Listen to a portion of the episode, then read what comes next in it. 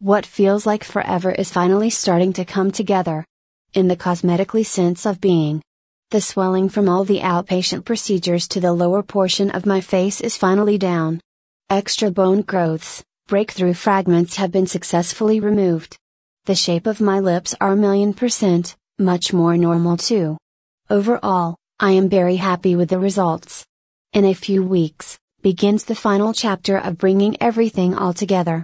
Dental implants were a must, although not cheap.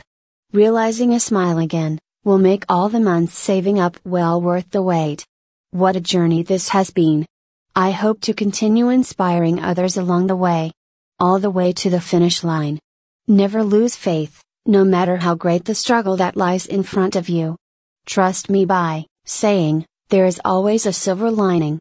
Peace, love, light. Kimberly, Free yourself my journey.